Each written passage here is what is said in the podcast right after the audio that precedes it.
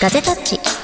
こんにちは、リンクマンです。ゆずきひろみです。この番組はガジェット好き IT ライターのゆずきひろみとアップル関連を中心に活動するブロガーのリンクマンがガジェットの話をつまみに違う、ガジェットの話をメインに気になるニュースや話題をつまみにお届けする番組です。俺は切らないよ、これは。やり直しもしないよ。はーい。承知しております。このまんまいきますよ。はいえー、まあ、こんないきなりグダグダな感じで始まりました。ポッドキャストでございます。ポッドキャスト版でございます。えー、ポッドキャストこれがね、うんえんなんだ ?36 36回目なのか。36回目です。36回目でございます。はい。えー、なんと今回もライブ配信して、えー収録をしていると。はい。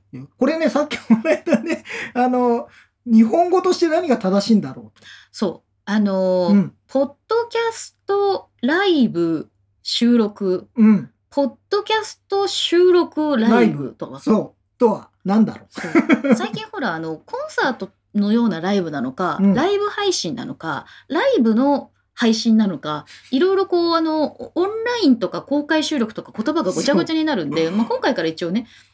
ポッドキャスト収録ライブはい。にしました。ポ。ッドキャスト収録をライブでストリーミングしているという。で、あの、前回聞いていただいた方はわかると思うんですけど、基本的にはライブでやろうかなと思ってまして、うんうん。ただし、えっと、YouTube の場合もなんか頭と一緒にね、おまけがついたりするように、ポッドキャストの方でもなんかちょっと、ちらっと短いバージョンを出したりもたまにするのでですね、はいそちらの方もあの皆さんあの聞いていただければとはい思いま、す。ちなみにあのダンボさんにはあのもうインターネットの時代でポッドキャストはインターネットを介して配信されているにもかかわらず地域限定のローカルトークが多く かつガジェットの話がほとんどなく雑談じゃねえかってこの間言われました。えこの間言われました。はい大変申し訳ございません。ん 名古屋ローカルの話題も取り入れていこうと。そういうことじゃない。そういうことじゃない。そういうことじゃない。あ、なんか、あれですよ。今、うんスーパーチャットいただきましたよ。あ、YouTube でね、スーパーチャットいただきありがとうございます。さんありがとうございました。えーで、今回なんですが、はいテーマ、えー今日、もう、タイムリーですよね。うんえー WWDC20、はい20ふわりーはい20が、えーの基調講演が行われた日の夜っていうん夜でですよね。ございます。そうですに、ね。えー収録をしています。はい。で、まあ、メインとなるのがやっぱり、えーうん基調講演なので、はいで、今回はこの基調講演について、うんえーちょっと我々二人でですね、はいまあ何、何が発表されたのかとか、うんうん。えーそういうのを含めてで、ちなみになんですけど、これ、あの、ちょっと覚えておいてほしい点として、えー WWDC ってすごくいっぱいセッションがあるっていうのを皆さんご存知だと思うんですが、はい。が、実は、基調講演の他にもう一つすごく大事なセッションがあるんです。うん。で、それが、えー今回で言うと WWDC の基調講演の3時間後かなに行われた、えー Platform State of the Union っていう、これが、あの、要は、基調講演で発表された iOS とか新しいものの、うん。さらに深く、うんえー説明した、機能を説明したものがあるんですね。で、この2つが実はすごく重要で、うんこれをまず見ないことにはダメだと、ダンボさんに言われてまして、私。はい。でただ、そのうん Platform State of Union うんっていうのは全編英語なのよね。英語だったの。で俺だから途中で死んだの。今回は WWDC に関しては、まあ、うん録画したものだっていうこともあって、そううん字幕がね、ついてたわけですよ。中国語、英語、あとスパニッシュもついたつまりかな。しもついたかな。でで、あと日本語で。そう日本語が見られたんですけど、そっちはさすがにあの翻訳が入ってなかったっていうことでね。あの、それが6時ですよ。朝の6時スタートですよ。うん、英語で聞いてましたよ、僕。1時間で、あの、意識が飛んでしまいましてですね、私。まあまあ、ちょっとあれだったので、ね。一応まあちょっとその、うん、発表された順番にね行きましょうか、なんかちょっと。そうですね。ええというわけで、まあ、WWDC で、えーと今回、まあ、まずさ、うん、さっきもちょっと話出ましたけど、はいはい今回は完全録画のね、基調講演だったので、皆さんどうでした？あのー映像を見た時の感想。びっくりしたよね。いや綺麗だった、綺麗だったね。いや、俺最初にさ、はいまあ、いつもそうですけど、ティムが出てくるじゃないですか。うん、ティム・クックですよ。ティムメガネ変わってた。変わってたね。気づいた方いらっしゃいますが、変わってましたね。メガネ新しくなってる。うん。で、出てきた時からさ、カメラワークとかさ、照明の感じとかさ、ちょっと美しすぎんってなりましたわね、びっくりしたよ。ね。うんあの、まあちょっとさ、もちろんさ、録画放送だからってのあったけど、あんなに作り込んでくるんだと。もうさあのなんでしょう。もう照明から本当にこうクオリティ、うん。全体的な画像のクオリティであったりとかあともうテンポも素晴らしかったしもう実際に人が喋る時ってねやっぱりそのちょっと貯めたりとか、うん。何でもそうじゃないですか。生放送だとそういうもんなんだけどもう全てをこうコンパクトに作って、まあ、代表的ななんかもう完璧なプレゼンテーションみたいな感じでこうドーンと出てきたのであれはもうすごかったね。愚痴っていい？はい、僕はあの、リンクマンの方でうんブログを書いてるんですが、はいで、今回もね、あうんの、発表された内容をね、まとめて、うんあの、本当に凝縮してたじゃないですか。基調講演。そうもうね、追いつかないの。追いつかない全く追いつかないの。もうどんどん進んじゃうから。私もいつも大体ツイートをしていくんですけど、うんもうスクリーンショットをさ撮ってうん書いてる間に大体こう、まあ、30秒ぐらいは猶予があるんだけどそその猶予もない。ない。もう、どんどん畳みかけるように、そうき新しいことがガンガン入ってくるから。あのなんだろう YouTube ってさ早口で喋った方が、うんあの情報がいっぱい入ってくるんでみんな見ちゃうっていうのがあるんだけど、うんめちゃくちゃ早かったじゃない。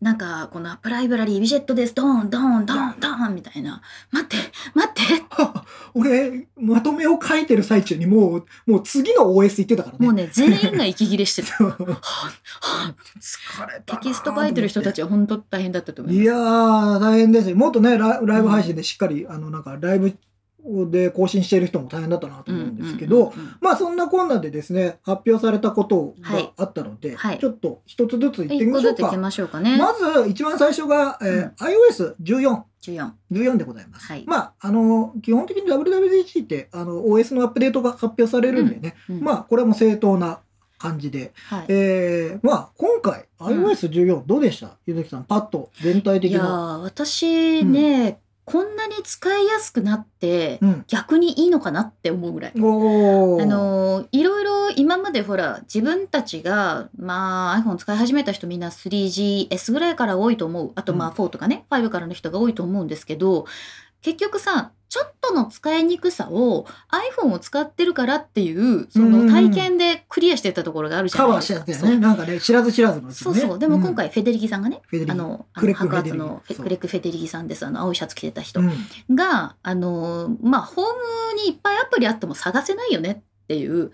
そう、もう、うん。なんか、今までの完全否定するようなことを言ったよね。割とさあのプレゼンテーションではよくある手なわけですよ、今までこうでしたよね。これからはこうしますっていうのがあるんだけどすごく課題を提示してからのこうなるよっていうことが明確だったなって気がする。。あの、アップライブラリーっていうね、うん。のが発表されて、フェデリが言ってたね、僕も2ページ以降がわからないんだ。って。覚えられない 覚えられない。多いって。な多いってなったけど、うん。で、まあ、いわゆる、アップライブラリーっていうのは、まあ、うん。アプリケーションを自動で、はい。あの、ぶ、あの、なんていうんですか、整理してくれて、うん。あの、ジャンル分けしてくれるみたいな機能で、まあ、あの、探しやすさ。うん。確かに、もう、自分でフォルダ分けするじゃないですか。してる人多いと思うんですけど、ん。iPhone とかね。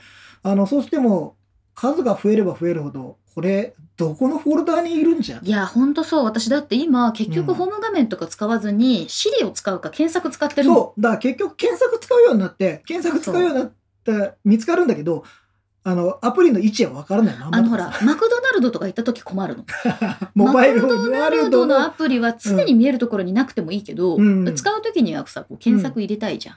ね。そうね。だから、そういうのをちゃんと、えーうんまあもちろんこれ使ってみないとわかんないんで、どれだけの精度があるのかとかね。はいそういうのはわかんないけど、まあ一応解決策を提示してきたという、うんねアプリが増えてもちょっと探せるよっていう。そう。それがうん App Library。App Library っうんていうのですね。で、続いて発表されたのがウィジェットうんなんですが、これ、あの、まあちょっと噂にもちょっと出てて、なんか、あったんですけど、ウィジェットって今まで左、左かい、うんホーム画面からパッて、一番最初の画面から左にやると右に、向かってスクロールすると左側に出現するっていうことだね。が、で、あんまり使ってる人いなかったかもしれない。iPhone の場合。そうまあ、そもそもそのウィジェットっていうものの存在がさ、ねまあ、何かのショートカットでうん機能を常に表示しておくとか、Mac だと、まあ、左上にず例えばずっとこう予定を提示しておくとか、あのーまあ、天気を出しておくみたいなことがずっとできたわけですよ。だから1画面の中でウィジェットっていう機能を使うことに意義があったんだけど iPhone の場合はそのメインのホーム画面の中にウィジェットがなかったから。そう。だから、ワン、一個の操作をしないとウィジェットが見れなかったっていう状態だったんだよね。で、うんそうすると、ウィジェットの意味としてはあんまり薄かったよね。そうなんですうよ。ん、なので、今回は、ウィジェットの大きさがまず、えーとはい大中小から3つぐらいあって、うんで、さらに、これをホーム画面に入れることができる。入れられるようになると。うん、で、例えば、あの、デモでよく出てたのは天気予報とかカレンダーかな。うんそこら辺が最初に表表示されていると、まあそこで、えーわかりやすく見えると。そうです。うん。だからまあ説明をすると今ホーム画面に例えばうん左上にねアプリが4個ぐらい並んでると思うんですけどその4個分が1つの塊になって、うんそこに例えばまあ6月23日っていう、うんまあ日程とちょっとした予定が出てる。うんで右側のまた4つ分のアプリを四角にまとめたところにまあ温度とかが出てるみたいな形で一番最初に情報自分がパッと見て判断するための情報にアクセスできるようになったってことですね。そうですね。で、あとですね、上の、うん上の、一番上のところに置くとなのかな？これちょっと詳しくわかんなかったんですけど、必要に応じて、うんえーウィジェットの、えー内容が変わるっていう機能もまあね。多分なんか株価とかそうそいうことだう。と。で、自分が、例えば予定の時間になったら、うんそういうのが、スケジュールが表示されるみたいなね、カレンダーがあのスクロールで動いていくのかもね。そ14時になったらこれそうそう。15時になだからったらこれ。そういうのができて、うん。あまあこれなんて言うこんなこと言うのもあれですがアンドロイドにはねこういうのあったんですよ。そう。今ね、えっとコメントてくださってる方いらっしゃるんですけど、うん。とものりさん山崎とものりさん。アンドロイドでできることが iPhone でできるようになったっていううん。書かれてる、まあ、結構このコメントは多かったですね、多か今回ね。でウィジェットについてはこの後説明しますけど他の OS にももうとにかくウィジェットだウィジェットだって言い続けるっていうね、うん。今度はあれがあります。はい。で、えー続いてですねああこれそういえばなかったなっていう機能、うんうん iPhone にはなかった機能で、ピクチャーインピクチャー動画のピクチャーインピクチャーですね。はい、でこの、うん。まあ、よく PNP とかって言われるのは機能としては例えばバラエティ番組とかで、うん。あのメインの映像が残れ残ん流れてる上によくあのワイプとかっていう、うんうん。芸人さんがこううなずいてるだけの ちっちゃい枠あるじゃないですか、でああいう感じで絵の中に絵を入れるっていうのが基本的にはピクチャーインピクチャーって呼ばれる機能なんですけど、まあ、例えばねそのライブ配信を今見ながら、うん。他のアプリを立ち上げたりするとライブ配信の動画は消えちゃうじゃないですか。でそれができるようになったということだよね。そう、うん。でこれ iPad はすでにできてたんですがそうそうそう iPhone でできるようになったのでうん。まあ動画を見ながら普通になんかねホーム画面のなんかいじったりみたいなそんなことがいろいろ他のアプリがそうそうそうそうできるっていうのはまあまあ実は地味ながら便利になるんじゃない、そう実は LINE とかにはねその通話をしたまま PNP で、うん。あの右下とか上の方とかにその動画を出しながら LINE のテキストチャットもできるっていう機能があったんですけど、うん。まあ FaceTime とかでもそういうことができるようになるので、うん。今これはさそのビデオ通話とかあとはその動画を常に見るっていうことがデフォルトになってる時代だからこそ必要とされた機能な気がする。そうね、うん、だからねあのあ必要だなって思ったんだと思うよあの再発者の人たちもなんかそうなんだよ。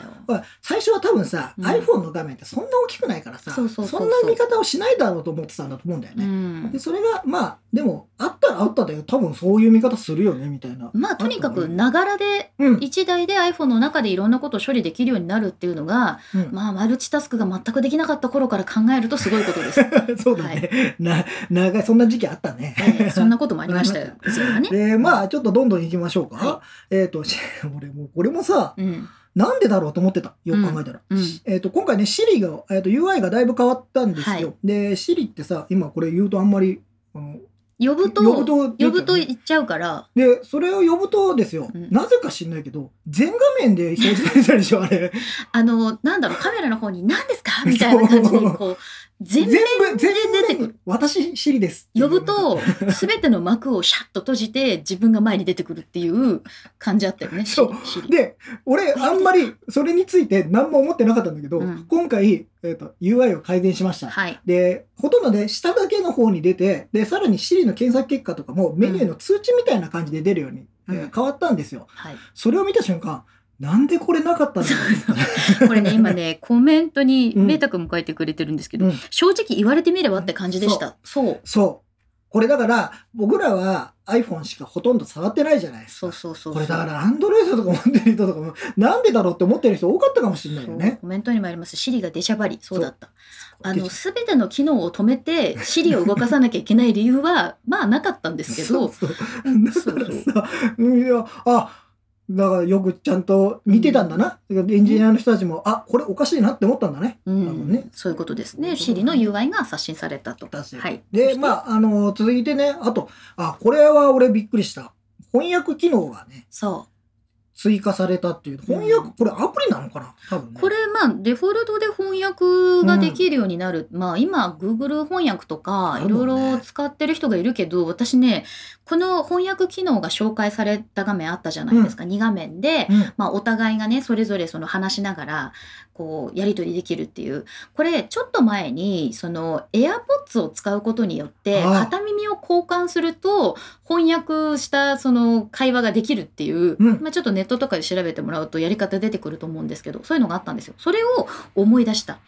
そうだね。もしかしたらなんかあこれは なったかなってまあ一応ロードマップでね、あったとは思うんだけど、ねだから、こう、AirPods とかを使って、その片耳交換して翻訳できるっていう機能が、もう本当になんかデフォルトで入るっていう感じ？で、これ、うん。アップル、まあ、ならではっていうか、はい。で、これ、あの翻訳したものって、うん大体他のものだとサーバーに上げて、えーそこから返してくるっていうものが基本的には多いんですけど、アップルの場合はデバイスの中でそれを処理するっていうことをやってるんで、そうそう。あのプライバシーの問題も、えー解決してる。で、さらにこれ、日本語に対応した。そ 俺、さこういうのってさ、今までさ、う。うん。大体日本語は遅いっていう遅いさ、。そ通例でしたよねう。。それでした。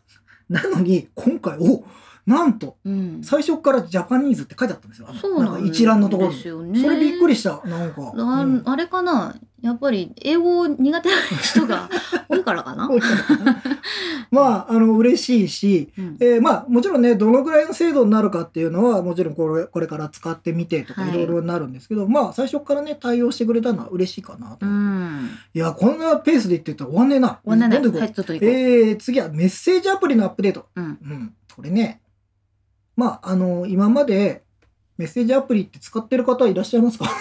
使ってるけど非常に使いにくいというのが正直な感あ想です。の、で、今回はね、メッセージのピン止め機能とか、うん。メンション機能、うん。ね、自分のメンションだけ通知してくれたりとかね、うん、そういうのが追加されたんですが、他にもアプリもうあるよね。まあね。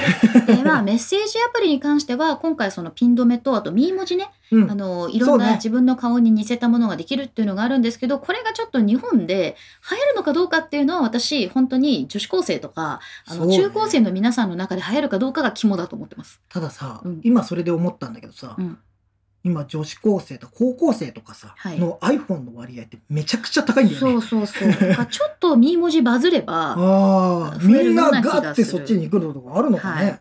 ちょっとねコメント拾っていいですか、はい。えっ、とドラえもんの翻訳こんにゃくいらなくなりますねそ、いううだからもうう、この間もちょろっと話しましたけどね、うん翻訳こんにゃくがもう iPhone なんじゃないかとか、そうなのよ Android のあのスマートフォンなんじゃないかっていう感じになってきましたよね。本当ねあとはスケジュールを教えてほしいのに Face ID のロックを解除してくださいと言われるのを何とかしてほしいですせっかく呼びかけてるのにとありますが多分これはセキュリティそうですね。あの、上何でも出てしまうと、うん。確かにその人の個人的なスケジュールとかがね、あの、ええ。誰にでも見えてしまうっていうだと思いますよ。ね。あとは、えー延期したらいいもののあオリンピックねその翻訳機能で延期したもののこの機能は昨年あった方が良かったなっていう。あのーうん。そういう意味ではオリンピックってなるとオリンピックに向けて結構やっぱアップルも動いてたみたいなのでね。まあそういうのがあって日本語に早く対応みたいなのっていうのはね、はい。やっぱあったのかもしれないですね。はいうんそしてアップルが大好きなんだよさんコメントありがとうございますいつもえーさっき iPad で録音してたら親父から FaceTime が来て、えー全面塞がれました。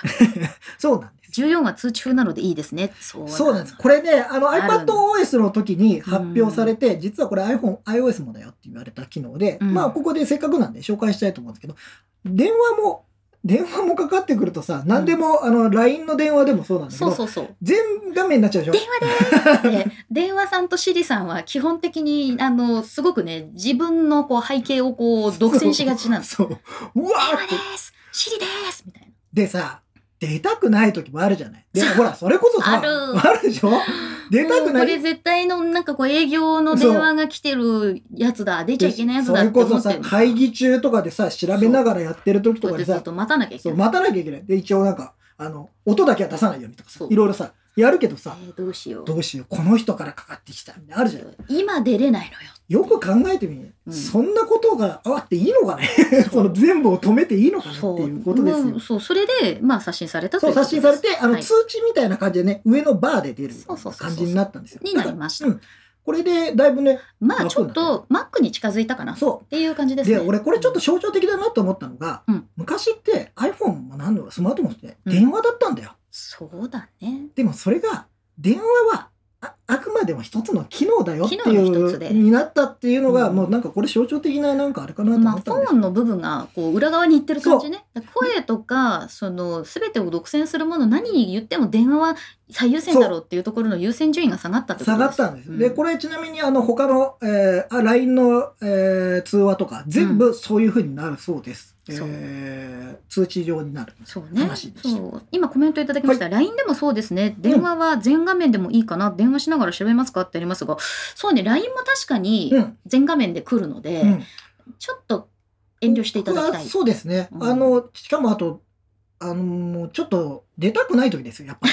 さっき言った通り。ね。あとはその自分で何か調べ物したりとか、うん。映画とかを見てる時に今は電話に出れないっていうこともありますありますよ。あとプレゼンテーションしてる時にかかってきちゃうとかねあーそれでさ、なんか画面共有してたら最悪だよね。そう本当です そんなで、続いていきますよ。はいどんどんいきます。まあまあまあ、えっと、マップ機能がアップデートしましたよ、みたいな話やって。で、これね、 Apple Map、あのー一番フォーカスされたのは自転車の経路とか。そうそうそうそうのがあったんですが、これ残念ながら日本は対応してません。で、うん一部の地域のみのからの対応だったので、うんまだちょっと多分これは時間がかかそうるかな。ですね。まあ、発表では要するに環境に配慮したルートっていうのを検索できるようになったよっていうことで、自転車を使っていきましょうというのがアップデートされたんですけどね。まあ日本ではまだ。日本ではまだちょっと時間かかるかな。はいうんあのーいろいろ。まあでもマップがなんかすごい評価が高いよみたいなアピールもしてたよねして。ましたね。うん、なんかいいみたいですよ。よくわかんないですけど。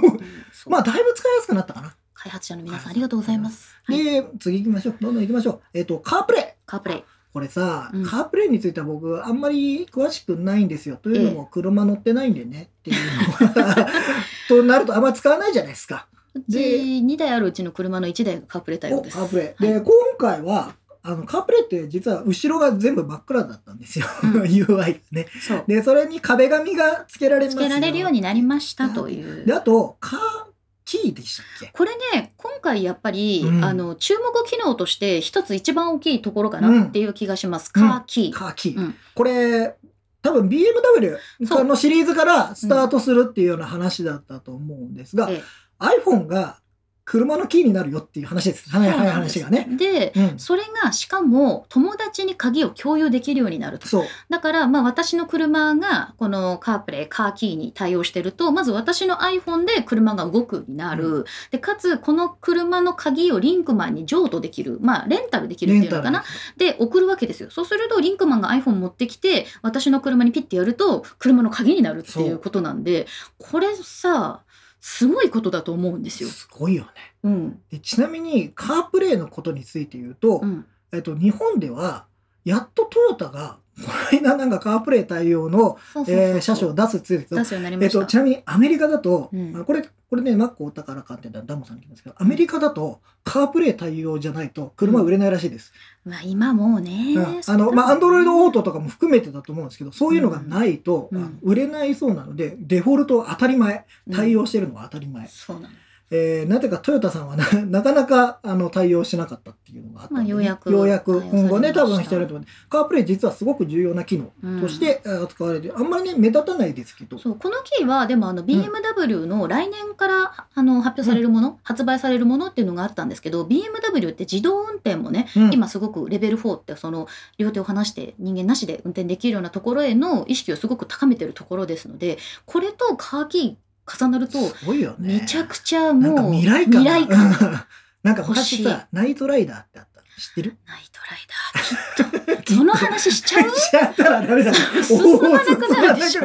いや、思いついちゃった。なんか、そんな世界に、うんもうなんか本当に突入してるなっていでもうふうに思う。あの iPhone のカーキーわかるんだけど、Apple Watch でもカーキーできるようになると思うんだけどねそうね。そうそれについてもな、どうなるんだろうね。権利を今この移動させるっていうところでの発表だけだったんで、うんまあ、もしかしたら今後た今後例えばねうん iCloud で連携してる人はピッて Apple Watch でもできるようになるかもしれない。はい。はいというわけで、で最後、最後かな。まあ、あの、本当いろいろあるんですけど、ちょっとピックアップしていくと、 App Clips っていうね、これね間違って言いそうになる私。あ そうだね。あなんか Apple じアゃないップルじゃない。アップルじゃい。ないア App Clips。これね、ちょっとね、最初分かりづらかったかもしれないんですけど、えっ、と、要はね、あの、これ、どっかな、ケータイ Watch さんかな、うんかなんかが、ミニアプリって書いてたの。まあ、で、ちょっと分かりやすいなと思ったの。その、はいはいはいはいイメージで言うと、要は、あの、ある主要な機能についてのうん一部分を、うんえーフォーカスして取る。で、これよく出てたのは、えーまあ、えー、Apple Pay の支払いとか、うん。もうそういう決済系とか QR コードみたいなのが素早く、えー機能として使えるようにまあちょっとウォレットみたいな形、うんうん。今のウォレットに例えばそのなんかスターバックスのギフトカードが入ってたりとかポンタカードが入ってたりするわけじゃないですか。それを、まあ、あの簡単に出せるような機能っていうそうだから今までスタバのあれ行ったらさスタバのアプリを開いてさ、やってたのが、まあ、パッとこれ多分対応してくれればさそう。っと出せるようになるとか。ちょっと本当だからマネークリップじゃないけど、うん。まとめといてるものをパッと出せるっていうようになるのがいい。これ結構ねみんな使うようになるそうんじゃない？多分ねこれあのもちろんねデベロッパーさんの対応次第っていうことになると思そう。うんだってこれ例えば PayPay がうん。このアップクリプス対応したら、うん PayPay すぐにピッて出せるようになる。今はほらアプリを押して QR コードを出してとかバーコードを出してピッてやるっていうね。うん。そのウォレットに対応してないものに関してはそうなってるのでなんかこうねそこはもう開発者の環境がより利便性の方に近づくんじゃないかなって思います、利便性に近づけられる。はい。はい。でちなみにこれ、あのーもう一つ。うん。WWDC のその発表ではなかったんですが、はい。えーこれちょっと大きいなと思ったのが、うんうん。えっ、とサフえっ、とブラウザーとメールに関してはい。サードパーティー性を、えー主要なものに、えっとデフォルトに切り替えられるっていう機能。おおいわゆる Safari をじゃあ Chrome にしちゃう。なるほどね。Firefox にしようっていうことができるようになります。メールもメールアプリ純正のメールアプリだけじゃなくて他のメールアプリあります。よねってなると例えば Slack からの URL は必ず Chrome で開く。とか。とか LINE からのメールは Gmail で開く。みたいな紐付けができるできる。でいいいね。今のところブラウザーとメールのみっぽいです。書いてある感じでいくと。なので、まあ、この大事だねよねでもね、まあでもこれはね結構このメーラー使ってないもんってことあるからね。あるはい、ある。あの使いづらいっていうねあの人もいるんでね、なんか難しいですけど、えーまあそんな感じでこれが大体 iOS14 はこんなとこかな、ね。まあ主要な感じでパッと発表されたものをちょっと振り返ってみましたが、じゃあちょっと14に対してのコメントを見ていこうと思いますけれども、うん。えー家の鍵を開けてほしい。まあそれはあーこれもね HomeKit は、うん。の対応次第ではもしかしたらなるんじゃない。ねで結構ねそのカーキー良かった欲しいっていうコメントもありますね。あちなみにカーキーでもう一つ補足情報です。はい。えー iPhone の充電が切れてしまった時もですね、うん、5時間使えるそうです。おお。これはあのリリースというかあのプレビューのページに書いてあったんレビューですけどのページにあ。のあの日本でもさスイカがさ、うん、使えなくなっちゃそうそうあったじゃん NFC の機能がね NFC の機能もさ、あの電源切れたら使えなくなったんだけど、今何時間かね使えるからそういうようなな感じで使えるはい。っぽいあとですよ。カーシェアの主流になるかもねってあります。あああでもそういうのだったらねだから iPhone ユーザーの人だったらもうすごい鍵の譲渡がすごい簡単になるとかさ、うん。まあそれどんどんどんどん広まっていけばそういうことになるかもしれないよね。はい、で、うんテスラはあのスマホで開けられるっていうのはデフォルトらしいんですけどねコメントも今いただいてて、ただアプリの不具合が起きてるみたいっていうのがあるんでまあ初めてしばらくはねそういった不具合も起きるとは思いますよ。まあもちろん iPhone あ iOS14 でも不具合がないかというよりは多分あるからね。そう。だってほら昔さそのリモコンでも物理キーじゃなくなった時いろいろトラブルがあったじゃないですか。まあそういうことはあります。ね。ナイロナイトライダー好きだった。はい、ナイトライダー好きだ。はい。マイケル。そうきっと。ありがとうございます。本当俺好きだったんだ。ありがとうございます。ありがとうごはざい。大丈夫ですか？はい。ちなみにですね、iOS14 の対応機種なんですが、はい。これね、変わってないんですよ。うん。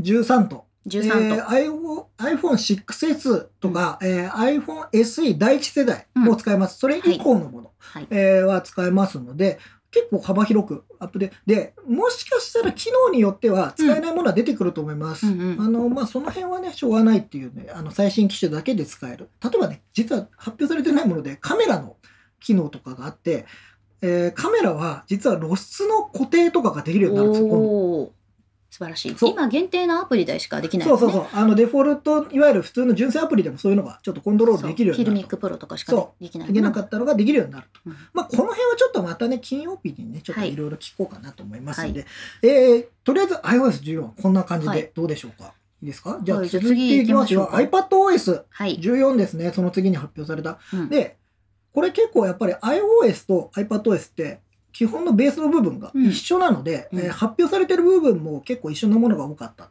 のが一つ印象で、まずはあのウィジェット。うんですね。これもさっきも言いましたように、ウィジェット使えるぜっていうのはだいぶガンガン押してたねた。だね、やっぱり iOS、iPhone 上で使うウィジェットの立ち位置っていうのと、うん iPad で使う時のウィジェットって大きく立ち位置が異なると思うんですけど、まあ iPhone はやっぱりみんなね、その片手で持って移動中に見るものじゃないですか。うんだから、こうすぐにアクセスしたい情報、日時とか、それこそスケジュールだと思うんですけど、iPad に関しては、それをやっぱり PC ライクに使っていこうっていう人が今増えてる中で、まあアップルとしてもね、そういう方向性を打ち出してる中で、左側または右側に何があるかによって作業効率がめちゃくちゃ変わるわけですよね。で、そういう意味でのもう使いやすいウィジェットっていう機能がこの iPadOS14 には増えてきたなっていう印象があります。もちろん見やすいからね。うん。デザイン画面で。あのさ、前もこれ話したと思うんですけど、iPadOS ってアプリのアイコンが並ぶとさ、ちょっと間が間抜けのな感じで開くじゃない。うんでもこれ、ウィジェットもしかして結構活用すると、うん結構デザイン的にも綺麗に収まるかなっていう感じはするよね。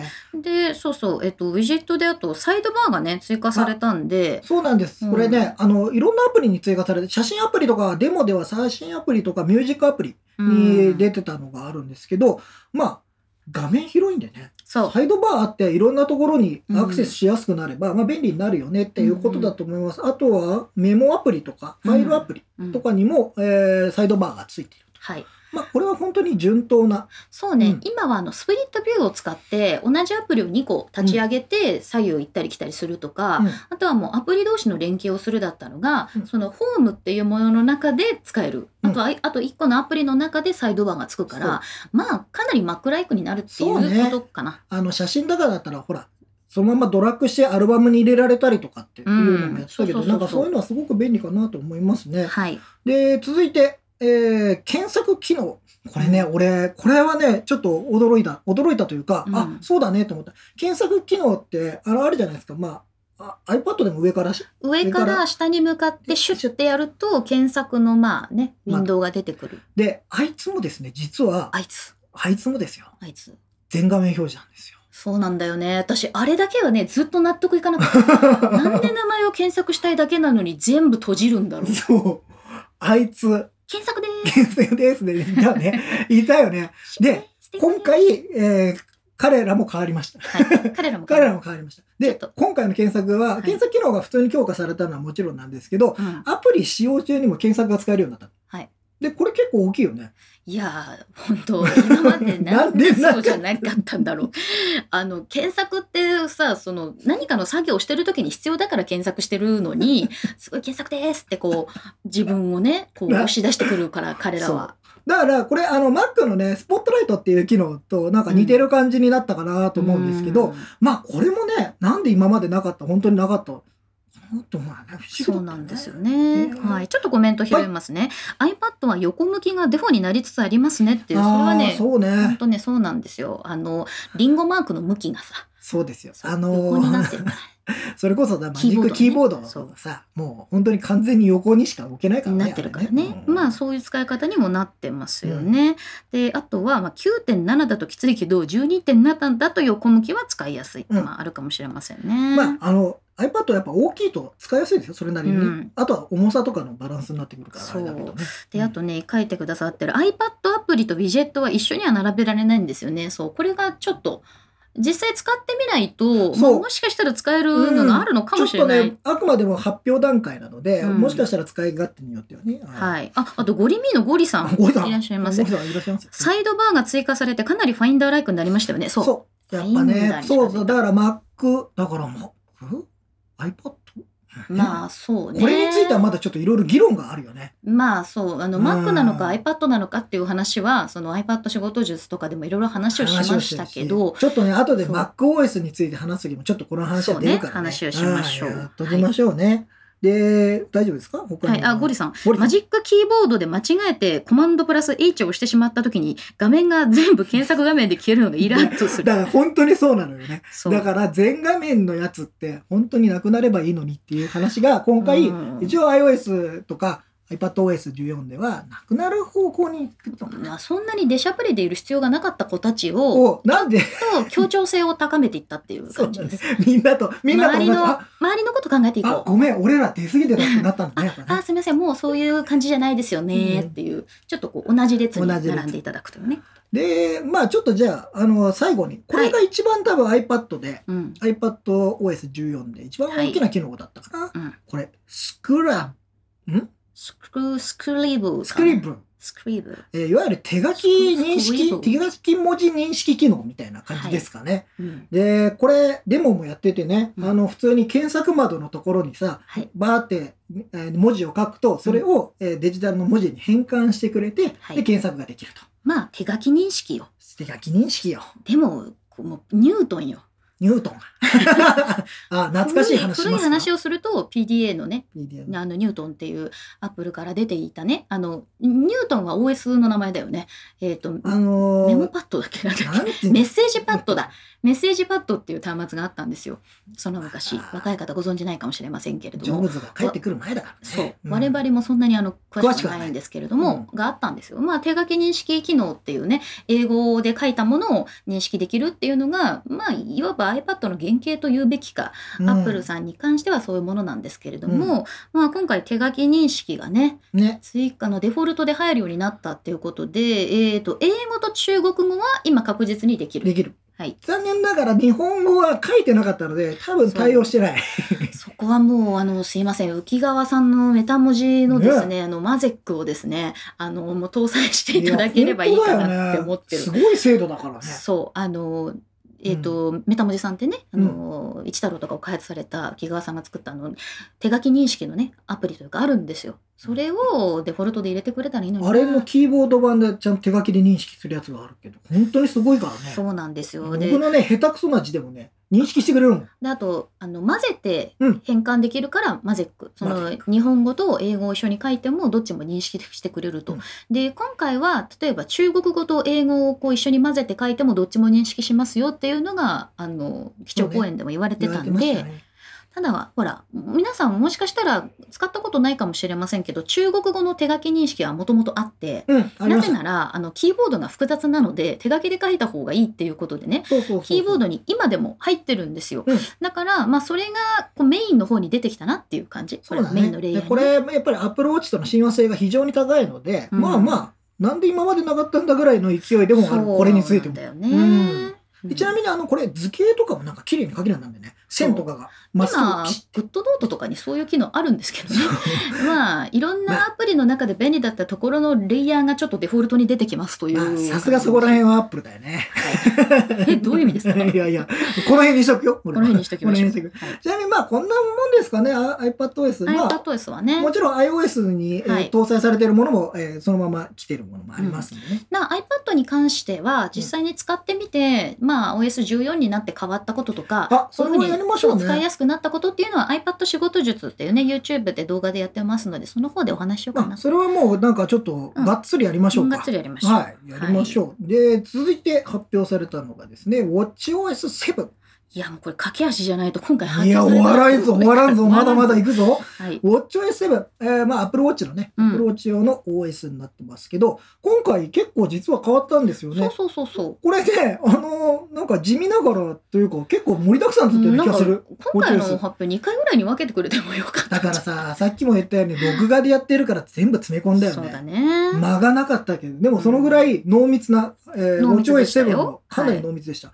で、まずじゃあ追っていきましょう。はい。えー、まあコンプリケーションとかね、えっ、と文字盤、フェイス、フェイスね。フェイスシェアリングえフェイスシェアリングとかね、いろいろこれについてかなり変わったよね。そう。で、フェイスシェアリングって今出ましたけど、要は、あの、自分の文字盤のあのうんやつをカスタマイズしたものを友達とかに、これいいよ。シェアしたりとか、あとはサイトからそのフそうェイスをダウンロードできるようになるっていうのがあったんです。これ実は私ね、今年のうん1月ラスベガスで開催されてる CES で、今後こういう機能が Apple Watch に導入された時にこういう商売していきたいんだよねっていうデモンストレーション見たことが。これさ、もしかしたら、やったかもしれないんだよね。そう。ね、あの iPad、我々のあの YouTube チャンネルではい。CS レポート、やったやった。そその1っていうので、その1で終わっちゃったやつがあるんで、そこね そう。その中でね、あの、その動画出てますんで。でそれは例えばブランドのね、フェイスを、まあ、うん今エルメスとかあるけど、うんいろんなブランドのフェイスをフェイス販売、まあ、サイトみたいなところに行ってそのフェイスを買うことができるっていうさいわゆるこうなんていうの着せ替えを変えるっていう、うん、これさ、でももしかしたらさ、うん日本なんかはめちゃくちゃ流行るかもいやしれないよね。流行る可能性すごくあるキャラクター的なものがさ、だってカナヘイ文字盤とかさ、いいね。うさまる文字盤とかさだったら俺買う。うん、うさまるが大好きなんだ。大好き。で、あの、文字盤が、あの、とかね、あの、うん。コンプリケーション、いろんな機能をね、複数使えたりとか、そうです。なんか結構ここら辺が、あの、自由度が上がる。のでうん。あの、まあ、今まで実はほとんど、その、あんまりカスタマイズできなかったんだよね。せっかくデジタルなのにカスタマイズできないっていうのがあったんですけど、まあ今あのね文字盤で素人でも作れるようになるんですかねって書いてあるんですけどこれで例えばねその文字盤作家みたいな文字盤クリエイターみたいなのができたら、ね、できたらいいよ、ね。私文字盤店やろうかなああ、iPhone ケース店じゃなくて文字盤。文字盤店文字盤 言いにくい。うん、なんか他の言葉にしよう。あフェイス店もいい。です、はい、で、えっと、これね、マップの機能改善も行われたんです。これは iOS14 と同じで、はい。あの自転車の機能とかね、あの機能がつついたっていうのがありまして。あと、これが大きかったかな、一つね、ワークアウトアプリうん。がダンスに対応してたの？これさ私さなんで対応しないんだろうってずっと思ってて で自粛期間中とか家で踊ってたの私結構。で今ほら YouTube とかで例えば1 0キロ痩せるダンスとか、うんあのダンスものって結構あるじゃん。流行ってるよね。そうなのに選べないからさそう。これ、しかも、今回でもダンス、あの、うんデモ見ました。見たすごかったよねそう。あのね、腕の振りとか、そそうういうのを全部検知するんですよ。しかもなんかボリウッドとかでも反応しますっていうふうに言われてこれたから、これすごいなと思って、うん。まあこれセンサーがね、あの、Apple Watch はかなり、えー高精細なセンサー積んでるんで、そうなんですよ。これが実現。まあ本当に今までなんでなかったんだろまあなんかその世の中の流れにすごくこうフィットしてるなっていう感じがします、そうねだからそのどこかジムに行ってワークアウトするっていうことじゃなくていつでもどこでも気軽にできるようなものに対応したっていうう。感じかな。ね。で、うんちなみにアクティビティって今アプリが、うん iPhone にも入っていると思うんですけど、それあの、Apple Watch とかでやったやつを見るやつです。うんこれがね、フィットネスアプリっていう名前に変更になります。はいまあアクティブ、ねアクティブなんとかみたいうん。それはフィットネス。なフィットネスになりました、はいで、これが多分一番大きいかな、今回ね。えー睡眠トラッキング機能。うんスリープトラッキング。スリープトラッキングこれでも正直ねアップルウォッチを寝る時手につけるのか？という問題ですよ。という問題はあります、うん。はいあの、ちょっと大きいじゃちょっとねご重さを感じるんだよね。ん。その時に、いや、なんか俺もうなんか目をこすった時にいてってなんねえかなとか それはさすがに気づいてよあ眠くても。あ、そう。うん。でも、まあ、あの、すでに、あの、サードパーティー製のアプリで、オートスリープとかね、はい。えースリープキンテックのそういう機能があったんですが、まあ、はいこれデフォルトで、うん。で、これ iPhone と連携してね、いろいろちゃんとできるようになってるんで、まあ、いよいよかな。やっと、そうねこれもやっとだよな。でもまああのこのね文字盤がシンプルなものになるらしいんですよ睡眠トラッキングになると、だから小データとあ小エネ？省エネモード省エ。ネになった状態でトラッキングだけが動くからでも充電いつすんの、そうなんだよ。うん、大体寝てる時にしてないですか？っていそうう問題は。だから、俺はだから新しいのを買って古いやつをそれにするのかなとかいろいろそういうこと考えて。何？こうに2本？2本。交換してでもそのじゃあ充電をどこにしとくんだみたいな問題も出るからさ、ね。難しいんだけどでもなんかじゃあ次期アプローチでもうちょっとバッテリーが伸びてくれたらなとかさ。バッテリーが伸びるだけじゃなくてさ本当のワイヤレス充電してほしいよね。こうなんか電気を振ってくるみたいな。い難しいよね。やあるのよ。今あの上から本当に電気を降らせて充電するっていうことは。今現在開発されて開ますよね。発されてるんですけどね、うん。まあ難しいだろうね。まあね。はい。であとちょっとびっくりしたやつ、はい。びっくりしたやつ。手洗いき手洗いを検出する機能。機能。でしかも、えーカウントダウンしてくれる。20秒間洗いましょうっつって。これさどのタイミングで開発始めたと思う？俺これ本当にすごこれさ、うんよくもしよやっぱり今年ねこ新型コロナが出てきたのがさ表に出てきたのがまあ1月ぐらいに中国の方でみたいな話で、うんまあ日本に来たのがやっぱ3月？2月3月ぐらいかな。うん。そっからの開発だったのかな。ねでもさそうとしか考えられないじゃない？そうそう。でなんかちょっと文字盤に泡みたいなのが出て、まあ例えばその「洗い続けてください」「キープオッシン」みたいな文字が出たりとか、うん。カウントしてくれて、まあ、15秒20秒か。20秒かな。20秒からしっかり洗うところまでやってくれるっていうね。しかもちゃんとちょっとかっこいい UI でさ、うん。なんかさ泡みたいな感じのやつそうぐるぐるっとなっててあわさあわしてたね。いやまあこれをちゃんとあの検出するらしいですよ、うん。手を洗ってる。今これは手を洗ってる動作だっていうのを検出するって言ってでましたもそのアップルウォッチが結局細かい本当にちっちゃい揺れにも反応できる状態じゃないとその手を洗ってるっていう動きはね、うん。本当に数センチのことだからわからないわけだけどたまたますごくいいタイミングでこの機能あってもいいよねってことだったのかなって思う。これはでも本当にちょっと聞いてみたいぐらいだけどね。これね。いつから？だってうんマジ間に合わなくない？そうね。結構大体あの OS 関係って1年ぐらいかけてやっぱ、うん。あのーどんどん機能をねブラッシュアップしてみたいなのがあるんですけどこそうれねを考えるとねすごいなと思う、いやちょっと今 WatchOS の話しましたけどコメントね、うん。えー、と充電はいつするんだ問題についてなんですけれども、うん。えー、と起きた時に充電残量を通知してくれるから朝起きて家出るまでにしろってことなのかなって思いました。まあバッテリー容量がそんなに大きくないから、まあちょっとの時間で割とね。割といけるっちゃいけるで1日持たせるんだったらコーヒー入れてシャワー浴びて歯磨きしてご飯作って。朝がな朝が弱いともしかしたらその時間がないかもしれない。家出るまで15分ぐらいしかないんですけど まあ俺となんで同じぐらいの時間で出れる間に合うかな。間に合わない。かも間に合わないかもしれませんね。はい他には何があります？か、であとは、えー、とシリーズ3を睡眠トラッキング用に使ってるという方がいて。やっぱりそういう使われ方してる人いるんですね。そうね。そっかね結構ね毎日つけて寝てるっていう方いらっしゃる。あいるんだ。いや、うん。俺それはさなんか僕別になんかなんつうんだろうね。やっぱりさ充電が持たないかなと思ってすぐさ、うん。外しちゃうんだよね。なんかさ充電がフルじゃないとそうそう精そうそう。神的に落ち着かない病みたいになってるんだけどよくないね。よくない。よくないね、まあで使い切ってやれってくらいの気持ちの方がいいんだね、はいで睡眠トラッキングが画面明るいと嫌ですねっていう意見コメントいただいてますけどこれまさにねやっぱりうん。うんちょっとさこう自分が動いた時にさピカッて光ったら嫌だからそこはやっぱり省エネモードになってほしいよね。なってる。うん、であと手洗い機能についてですが爪の先が洗えてませんとか出るのかな出たらいいね。出たらいいね。あのちゃんと爪の先まで皆さん洗ってくださいね。洗ってねね。あと音も感知してるみたいですねって。ああジャバジャバジャバジャバジャ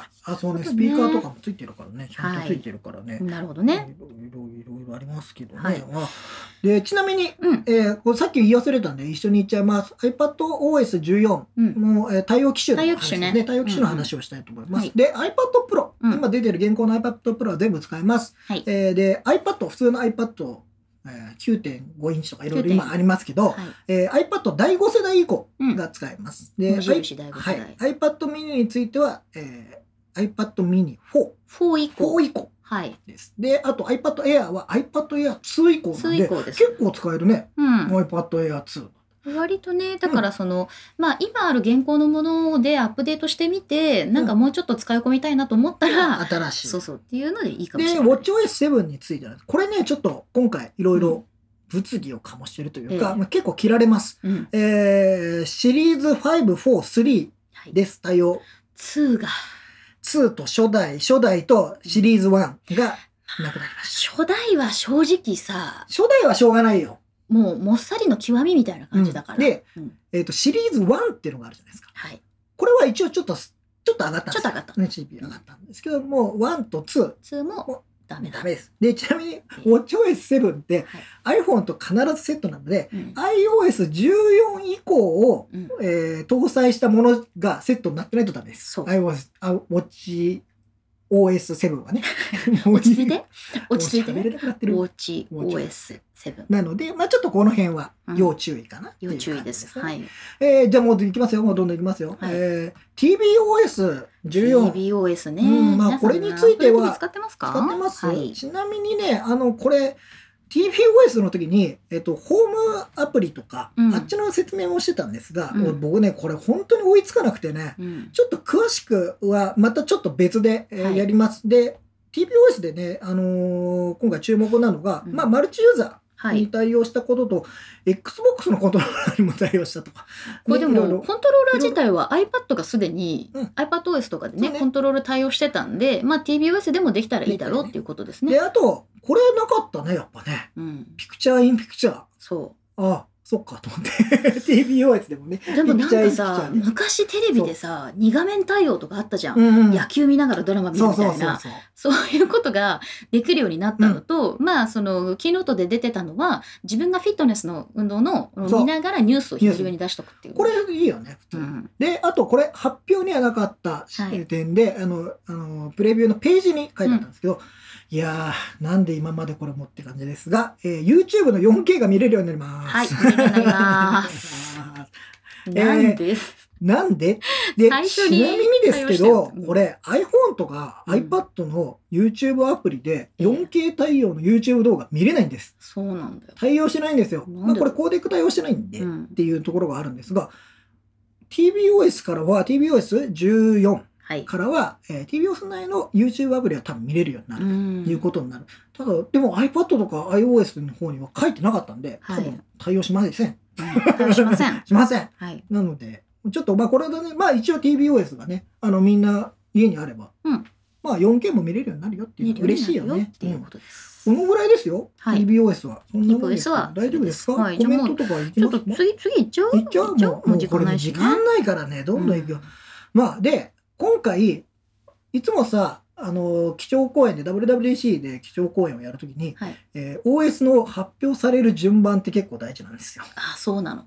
うん。順番が。順番が。だからもう今回最初に iOS と iPadOS こんなにバーッとドーンと出て、をえ、まだ時間あるけど何？この後に何がでさ、うん、WatchOS と TBOS がメインになることは、まあ基本ないわけですよ。ね。うん。どちらかというと iOS かはい。MacOS かそう。で、今回は一番最後に出たのが MacOS だったんですね。MacOS ですで、今回は地名シリーズ。はい。ビッグサビッグサー。ー。シャー。サー。シャーですか。サー。これはなんかアメリカのどっかなんですね。ビッグサーですアメリカのどっか説明が雑じゃん。あのーなんだろう、マックウェブキャスターのさ、はい。あの方々が言ってたの、あの、うん阿蘇山みたいなとこだって。余計わかるわ。そう。ななんかちょっとこう2時間ぐらい、まあ、地地元感というかその町のところから2時間ぐらい移動した感じのちょっとこう国定公園じゃないけどさ、まあ、あの、もともとね、あの、マックのカタリナとかさ、うん、モハベとかさいろんなところがありましたけど、うんうんありましたけど、今回はビッグサーですよ。ビッグサビッグサー。で、まず最初にビッグサーの新機能っていう形でプレゼンが進んでいったんですが、ーはい、今回でもこれも変わってたのが、うん。UI とかアイコン関係を全部見直したみたいな。うん、話が出てて、これどっかで見たことないって思ったら、ね、iPadOS っぽくないっていう。あのね今回 iPadOS は Mac っぽく MacOS っぽくなって MacOS が iPadOS っぽぽくくなって、とてもニアリーイコールになってきたあれ？っていう感じがちょっとしますが、うん。まあ、そのね、ドックとか、あの、要は、あアプリのアイコンも全部いろいろ書き直したみたいな話が出た後にですね、えーまた、ウィジェットの話をします。ま今回もね今回はウィジェットは一つのテーマだったのかなっていうぐらい、ウィジェットの話が出てきます。ウィジェットウィジまあ、これもねあの、大きくなったり、はい。ちゃんと見やすくなったりっていうのがあったのと、うん。あと、メニューバはいーにちょっといろいろ仕掛けが今回あって、うん。えーまあ、メニューバーのところにコントロールセンターを追加したっていうのうんあそういえばなかったなと思ったのがそうだね。あの要は w i f i をね、うん。やったりとかさ、うん。Bluetooth 切ったりとかさ。だからそれはさなんかすごく私たちが iPhone とかを使ってコントロールセンター出して w i f i こうオンオフっていう、うん。あの操作に Mac が近づいたってそいう感じだよね。であのダークモードとか、はい、えーそういうのもそこから切り替えられるよっていうのが、うん。まあまあ、よくアップルのね、やる形ではあるんですよ。あの、iPhone から iOS から Mac に、Mac からはい iOS にみたいな。はいまあ、それが今回も出たということで、あとね、うんボリュームの調整の UI が変わったりとか、いろいろしてました。うんまあ、ここの辺はなんか、まあ、なんか親しみやすくなるんじゃないかなと思って、まあ、iPad と変わんなくなったのがどっちがいいかっていう問題はあるんですけど、うんまあまあ、みんなが使いやすくなるっていう感じはしましたね。はいはい。で、続いてがね、サファリ。サファリねこれ、過去最大のアップデートだと。めちゃくちゃ速くなったよってフェデリギさんが言ってた。最高に速いぜ。ページのロードスピードが Chrome より50%速いやつ。それ何のページを開いたのかなとかいろいろ俺は聞きたいけど。そうねそういうこうはっきり言う感じがやっぱりアメリカっぽいよね。そう。なんか。50%速いですよ。なりましたっていう。で、何が何って思って俺は？どどどれれを開いたらとか思ったけど。.com かもしれないでもちろん、あの、サファリってもともと遅いブラウザーじゃないので、そうそうそう速いブラウザーの高速ですよ。なので、ただまあ、これがね、実はあんまり使えてなかった、えっ、と、うん。機能拡張、エクスパンション機能っていうのが、まあ、Chrome を使ってる人はもう特にね、うん。このエクスパンション機能をよく使ってる人が多くて、はい。サファリはこれないじゃん。そう。いうのが多かったんですが、うん。これね、今度から使えるようまあ今までも実はあったんですよ、エクスパンション機能ってうん全然あったんですけど、これをちょっとなんか強化するみたいです。うんで、しかも App Store からダウンロードできるような仕組みをはいはい整えるそうなので、で、他の、えーブラウザで使えてるやつもなんうんかまあ移植できるような感じにするみたいなので、これは結構期待。はいこれは結構期待だ、俺。まあやっぱりねブラウジングをさ、うんするっていうのは、まあ、インターネットでの一番メインでやるところだったりするからね。そう。はいだからこれは大事。で、うんあとですね、スタートページ。うんあの、殺風景なスタートページ。はい なんか、アイコンだけがポコポコってなる。うんうんこれがね、あの、カスタマイズできます。なんか背景、背景を指定できたりとか、いろいろできるそうなんで、まあ、使ってる人がいいのかな？うんスタートページどうなんだろうね、サファリ。ね今どうですか？どうです？か皆さん使私ってる人いますほとんど使ってないけどね。まあ、そんなのもあった。あとね、あの、タブ管理。うんタブの管理機能が、まあ、なんか、良くなったみたいです。はい。良くなったみたいです。急に雑になった。で、えっと、あと翻訳機能がついたらしいんですが、これね、これも日本語に対応してないっぽいです。そうねちょっと調べてみると。今ねちょっとコメントいただきました、iPad でみんながパソコンを使わなくてもいいようにしたのに、うん Mac を iPad に寄せてみんなに使いやすくするのは矛盾じゃないのだろうかそれこそ iPad Pro でよくねっていうだ話なんですけどから、それね、それ、だから、うんじゃあ、iPad でうん。MacOS 入れられねえのかっていう話になってくるんですよ。この問題に必ずぶち当たなるのが、けど、うん、ここはね、でも今のこの寄せ方を見るとさ、うん、やる？やるの？とか思たっちゃうよね。だねあのー私が思うにやっぱり iPad と、うん。まあ、MacOS っていうか、まあ、Mac ってすごく近いようで離れてるもので、うん。何が一番違うかっていうと操作する姿勢が違うわけですよ。そう。iPad ってやっぱりデスクに向かって使うっていうものじゃなくて、うん。持ちながら歩いたりそれこそなんかこう寝っ転がりながら書いたりっていうそのフレキシブルであるっていうことが大事なものでうん。で Mac に関してはやっぱりある程度デスクがあってそこに集中して作業するっていうこう、ね、割とこうムーブで分けられてる感じがするんだからね。機能だけを見るとさそう。こだけにフォーカスするとなんで寄ってるのっていう感じはするけどそうじゃなくて、うん。その使うシチュエーションとかが違うんじゃないのっていう話だそうそう。ね。でやっぱり 2-in-1 のタブレットとかいっぱいあるんだけど、うん。その 2-in-1 にしようとするとすごく中途半端になってしまうから、うん。そこはもう切り離そうっていう風にしてまあクリエイティブな作業とか、うん。自分がこうメモ取ったりするものに関しては iPad でそれ以外のキーボードがメインの作業で、うん。まあ、ゴリゴリ数字とかも打てるとかね動画編集するっていうのが Mac なのかなっていう風に私は思ってます。うん、まあでもそうなのかもしれないよね。だって別に技術的にはさ可能な感じじゃないですか。まあこの後の話にもつながりますけど。すごくね使用シーンに分かれていくっていうのがその人の生き方に対してデバイスをね、こう変えていくっていうところがちょっとアップルさんっぽい感じかなって思ってああだから別に iPad だけでやんなくてもいいよみたいなことだよね。この時は Mac 使えばいいし、そういうこの時は iPad 使って、で iPhone でいい時は iPhone でいいじゃんっていうような感じで、なんか一つにこだわる必要も別になないいのかなっていう気がします。はいなるほど。ちなみにこれも、これもね、実はちょっと大きな、うん。トピックなんです。これ言っときますけど、MacOS ってずっとうん。10点いくつだったんですよ。おう。これさ、ほうほう。MacOS10 ですよ、要はね。そう MacOS10 って最近もなんか言わなくなってるけどね。長かったんですけど、長いね。なんと今回から MacOS11 になりました。11になりました。11.0で、これ地味ながら、ええ。あ、ついに1上がったと思って。なんかこうずっとサザエさんの世界が変わらないみたいな、うん。進級しないそう、みたいな。研究しない。なんでさ、だってずっと小学生 iPhone とかずっと数字上がってってたんですよそうそうそう。なぜか10点いくつ、10.15、10.12とかずっと来たんですよ、これ。なんだろうね。ね。ようやくこう。ようやく11。これはだから、大きく変わるっていうね、多分、うん意思表示の一つなんだと思いまあますけどね、実際大きく変わりますからねいろいろね。ちなみに、じゃあはいちょっとコメントをお願いできていいですか？はい。えっ、ここまで。とね今ちょっといろいろ拾っていきますけれども、さっきの 4K の話ね。うん。あの親父の顔を 4K で見なくてもいい です。高画質おじさん。高画質おじさん問題はありますのでね、はい。えー私もちょっと失礼ながら失礼ながらいやいやいや。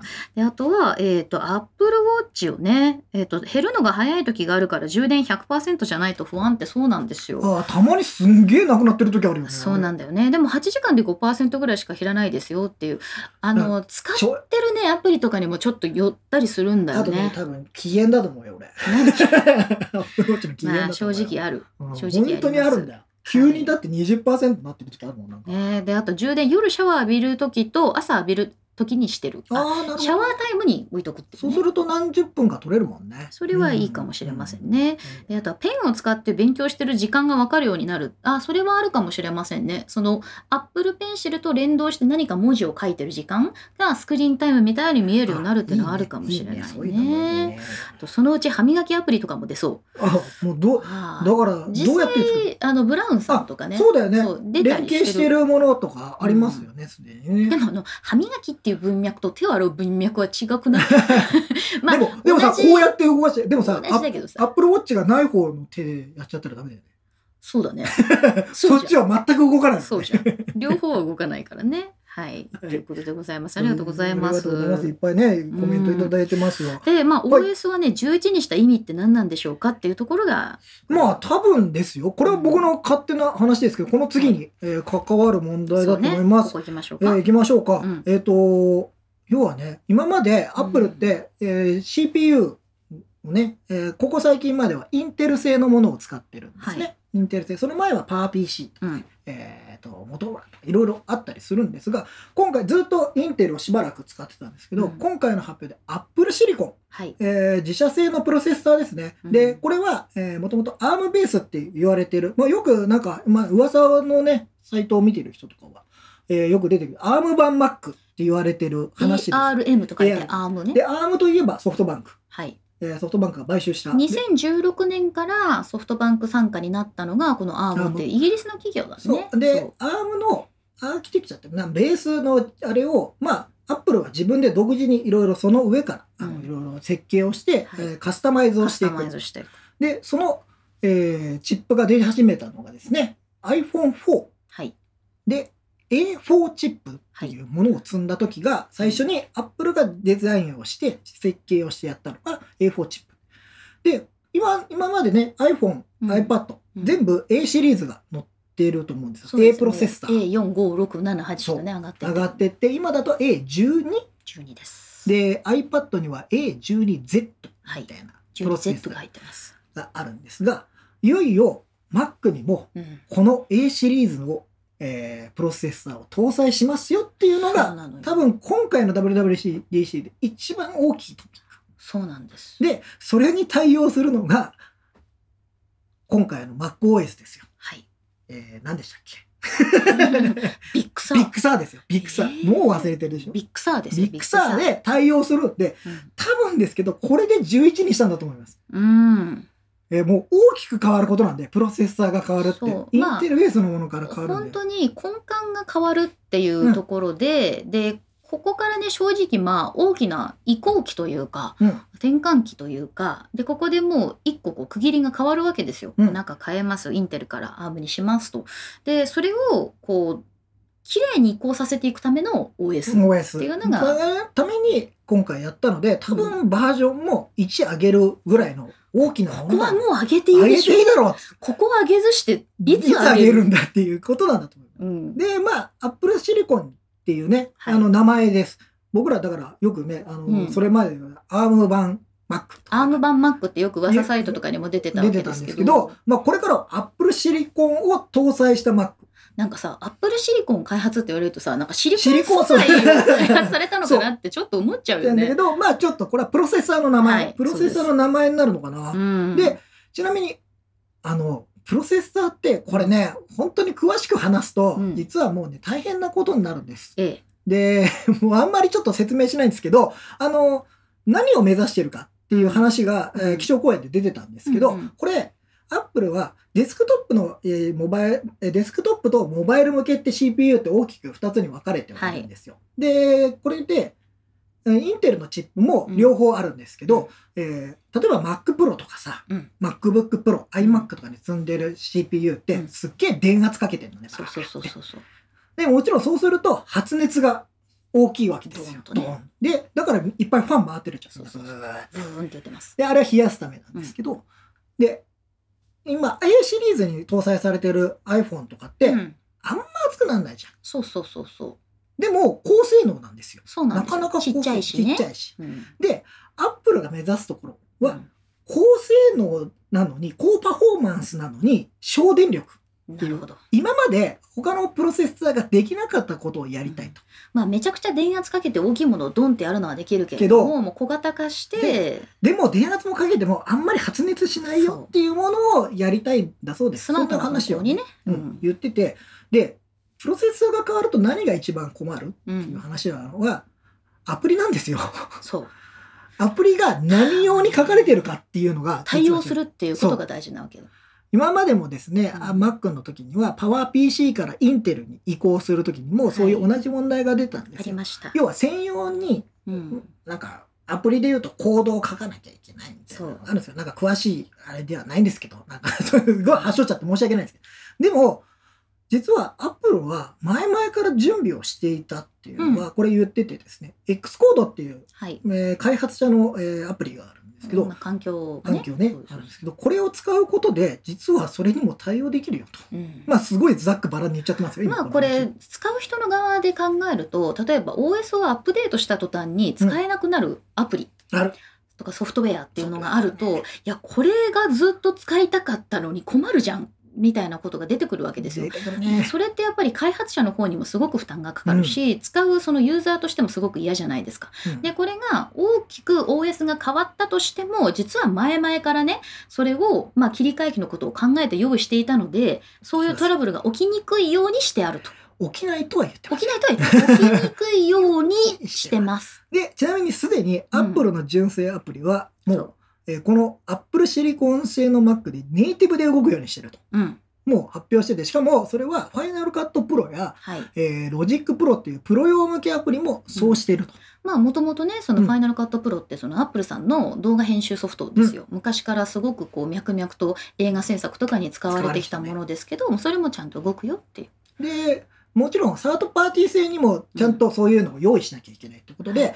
えーまあこれユニバーサル2っていうね、うん。なんか仕組みなんですけど、まあちょっと非常に難しいので、あの、説明についてはですね、他にもちょっとあれ詳しいとこあると思うんですけど、要はですね、インテル Mac 向けのコードと、えーシリコン、えー Apple シ Apple シリリコン向けの Mac のえーコードが2つあるとするじゃないですか。はい。これね、今までね、別々に出さなきゃいけなかったんですよ。そうそうそうそで、そうすると管理が大変。で、うんアップデートするのにも両方とものあれがコードが違う。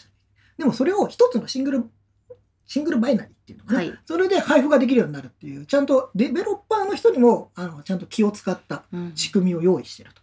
我々は準備するために、そのシアップルシリコンに、うんえー移行するために、準備をしてますよっていうのをものすごく今回アピールしてる。まあこれはやっぱり WWDC というのが開発者向けの会議であって、かつそのアップルという企業がその開発してくれる人たちとね共にこう成長してきたんだということをうん。すごくやっぱり強調されているわけなので、うん。まあ、あなたたちのためにこういうものを用意してます。うん。で我々はこういう姿勢でいます。だから一緒に良くしていきましょうっていう。これからこうどんどん盛り上げていこうよっていうようなメッセージがかなり強いメッセージをそついてきてくださいと。要は、うねデベロッパーの皆さん来てくださいっていう。世界を変えようぜみたいな感じです。もうそのぐらいに大きく変わることなんで。そうで、あとはもう一つね、話題になったロゼッタ2っていうね。これ、ロゼッタ2。もうロゼッタって聞いてロゼッタお前来てたのかってなるけど文字認識のロゼッタじゃないい。それこそさっき言ってたニュートンですよそうか、だから、ロゼッタって文字認識機能がついてた。で、あの、パワー PC からインテルに、うんえー移行するときに、要は、そのパワー PC で作ったアプリは、うん。インテルじゃ動かないじゃんっていうときに、このロゼッタっていう、ロゼッタね。ロゼッタ。ロゼッタ。ロゼッっていうね、あ仲介するものを使うことで、ちょっと、まあ、エミュレーションって言って、うん。あの、まあ、疑似的に動かすじゃないですけど、そういう感じで、まあ、残念ながら速度は上がらないんですが、あの、一瞬動くよっていうのをやってたんですよ、昔ね。うんで、今回そのロゼッタ2はい、で、同じようなことです。インテル Mac から Apple Silicon Mac に行くときに、うん一応今までのアプリも使えますよっていう風なことに。で、パフォーマンスも上げてますよ。前に比べたら全然上がってますよっていうような話で、えーロゼッタ2っていうのもちゃんと用意してますよっていう話をしてましたね。うんここら辺はさ、本当に難しくてさ、そう。れこそねあのね、うん。これね私、あの皆さんにおすすめしたい記事がございましてもう、我々投げ出そうとしてもいいです。あの大先輩で私本当にね、うん。あのすごい大尊敬している笠原和樹さんというライターさんがですね、えっ、と PC ウォッチで、えー、ゆ指きたす情報局っていうねあの連載をやってらっしゃるんですけどそこの中にあインテルから ARM へのシームレスな移行を実現するみ MacOS Big Sur っていう記事があるんです。うんでえっ、とこれ今ちょっとチャットに貼りますよはね。い、ここのあたりのことをね本当に知りたい方はこの記事を読み込んで、えー勉強しましょう 私もこれを読んで勉強しますはい。うんで、まあ、これ、詳しく書いてあると思いますんで、ね、そこら辺も参考にしてます。で、ちなみに Apple Silicon 製っていうことは、うん。A チップなんですよ。要はね、わかりやすく言うと A チップっていうことなので、みんなが知ってるみんねなが知ってる最後の中 A12 とかに入ってる四角いちっちゃいやつですよ。ちっちゃいやつです。ちっちゃいやつですよ。正方形のやつ。うん。なんと、これによりですね、えー iPad とか iPhone のアプリが動きます。動きます。動きます。どういうこと？で、しかも、これ、Mac App Store から出すそうです。なんかもう意味がわからない。ユニバーサルにも程があるでしょ、うん、びっくりしたよね。あ、もう動くんだ。で、そのデモもね、もう行われてました。うん。もう動くんだなと。まあこういうものは動きます。開発環境をこうします。こういうふうに未来を見ますでこれからどうする？っていうなんかちょっとある種ここからまた新しくうん。この使い方とかね、そういうユースケースみたいなものを考えていくっていうのがここからなのでじゃあこうなったからどうなるのってすぐ言われるとそうだね。まだね、要はデベロッパーの人も初めて聞いた話なんで、基本的には。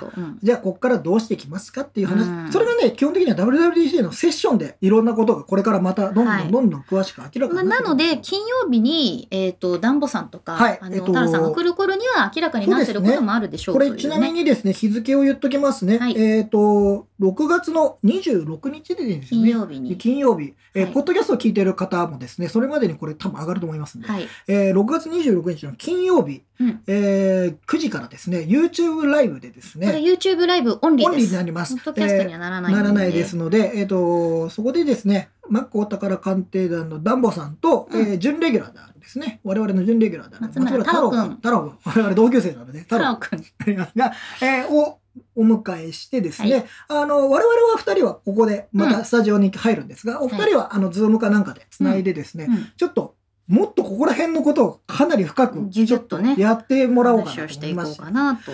はい、思います。で、えっ、と、この Apple Silicon についてなんですが、うん。もう一つ大事なことで、えー今年の、今年中に Apple Silicon 製の Mac を、えー発売するっていうことも、っていうことももう明らかにしました。で、何が出るかまでは言ってません。うん。なんか噂はね、ちょっとね、うん。MacBook Pro かなとか、iMac かなとか、いろいろ出てますが、ね、でここでいやもう今年買っちゃったよっていう人が今後どうしたらいいんでしょうどうしたらいいよっていうね、思うんですが、はい。えっ、と、移行期間としてそうそうそう。2年間、うん。2年間、えー移行期間として使うよっていう話をしてました。で、その間にもインテルの Mac の新型を出すよと言ってました。はい。で、これ、まあ、額面通り受け止めていいのかなっていうのはちょっと最初は出すと思います。1年、最初の1年弱ぐらいは出すかなと思うんですけど、そのうちに出さなくなるような俺は気がしてる。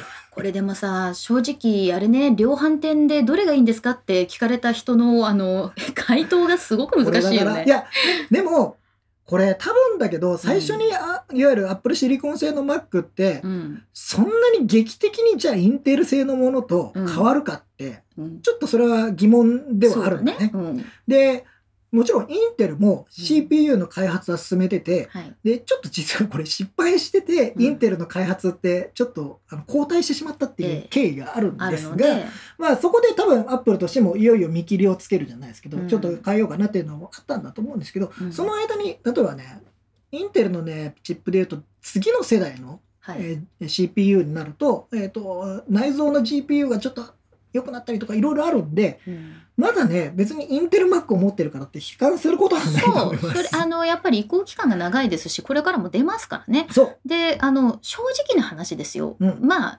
まあまあ不安定な時期、まあね、最初だからさ、うんにはなると思う。最初だからどうしてもそんなにすごくいいものとしてね。もちろんね、でそのシームレスな環境にしますよっていうところでかなりのリスクヘッジがされてるとは思うんですけど、ただし、あの、要はアプリが全部そ対応するかどうかも含めて、うんもちろんそのさっき言ったね、環境もあるしね。あいろいろある。るんで、全てができるかどうかわからないですけど、ええまあ、ちょっとだからこの2年間、まあ、これはどういう2年間になるのか。なるのか。その間にも、だって、Windows の、要は向こうのでは、さらに進化をしていくわけですよもね、コメントをいただいてますけど、Windows も11になったら笑えるって。Windows は10でフィックスだと聞きますって言われてますけどね。どうなんですかね。ねだからもう、こういうのになってくると、まあ、この2年間、アップル、うんまあ、これ大きな決断なので、そう。ティムもね、あの最後に出てきて、すごく大きな、これは変革だっていう話もしてましたけど、まあ、これがどっちに転ぶのか。そうね。要はね、あの、一時期 Mac って Windows にものすごくクリエイティブの部門でも取られちゃったんですよ。うんあんまり進化が遅かったので、インテルの、まあ、そういう時代がありましたからね。そう。なので、その、昔ね、クリエイティブといえば Mac。うん。映像制作とか、ね最初はそういう話だったのが、も DTP もね。う、そう、なったのが、今結構取られちゃったんですよ。で、うんまあ今巻き返してはいるものの、多分それ、やっぱり取り戻さなきゃいけないっていうのがあるんだろうね。そうなんだ多分だからそのね最終兵器じゃないけど、必要な条件として自社製のチップを作るとうん。いうのがね。まあだからこの辺についてちょっとね、僕もね、いろいろ聞きたいことがあるんで、はい。その金曜日にね、まあ続きは金曜日にねしたいかなと思います。はい。で、コメントいただいております。はいソフトバンクの株価が上がったか確認するの忘れた。そうね。これちょっと見てみたい、ね。まあでも、アーム版になるとね。はい、で時代の変換期ですねと、うんもう本当ですよ。でここでまあまあまあ一つね関わっていくんじゃないかなというところにはなってきます。えーアップルはアームの設立時に出資してるから最初から影響力はありますよね。うん、だから、あの、言われてたのが、うんあの、フェデリキか誰かが言ってたのが、10年前から開発を始めてた。あの地下の地下組織みたいな地下のラボ 絶対そんなのない。あんなところ絶対ない。あんなところは絶対ない。地下のラボ過去セットみたいなところで、うん。我々は10年前からって言ってて。10年前ってだから A チップを開発した時からこれを見てたっていうまあ多分ね開発の時に確かに考えてはいたと思う。そうそう。で今コメントもいただいてます、うん。A5、iPhone4S が出る年の5月にもうテストしてたらしいというのがだからやっぱそうなんですすよ。うん、うんそうなんですよね。はい。あ PC ウォッチのね URL リンクマンが出してくれてますので、えー笠原先生の、えー記事皆さんぜひ 読み込んでください。読み込んでください。さい。まあねこれ結構専門的なことになるんでねはい。ドキュメント、えーロゼッタ2はアプリ単位で動くのだろうかそれともインテルモードみたいな感じになるのだろうか。ああロゼッタのあれって前ちょっと変なあれだったもんね。確かね、だからまあそれはどうなるのか UI も含めてちょっとね。これもちょっと聞いてみましょう、うん。あと Mac でアングリーバードが遊べるってこと？おそういうことなんじゃないですか？そうかだから iPad だけでしか遊べなかったゲームが、うん。Mac で遊べるようになるっていうのはちょっと面白いかもしれない。iPhone とかでやってたのがさ。そう。えアーケードは？あ、アーケードはアーケードで。でで、でも、でも今、アークでもアーケードまあいけるありますからもんね。ううん。ん、大丈夫ですよ。あるのかな？はい。うん。年末ですかね？iMac なんですかね？でーって言われてますね、今噂ではね。はい。iMac 実はね、あんまりアップデート、でもね、iMac、多分インテル版も出るんじゃないですか？そうねあの、アップデートしてないから、多分インテル向け、インテルえーチップを搭載したやつはい。が出る、もう出るんじゃないですか？ね。でそういえば今コメントいただいてるあの AirPods Pro のあ、そうだ話忘れたね話。してない。これね、AirPods Pro、僕ね、リンクマンにね、記事書くの忘れたんだな。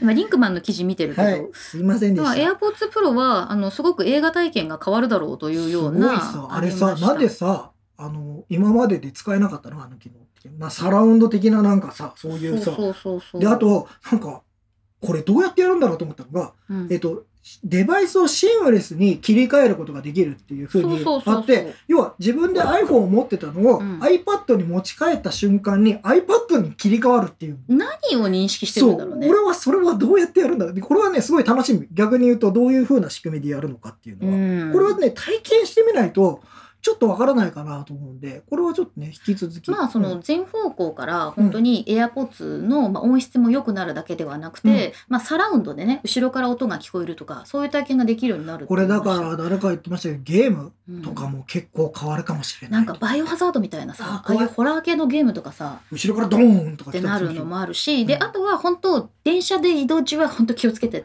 あの音の体験が良くなって私 AirPods Pro で何度も電車乗り過ごしてるんであの ノノイキャンで乗るのはやめよう。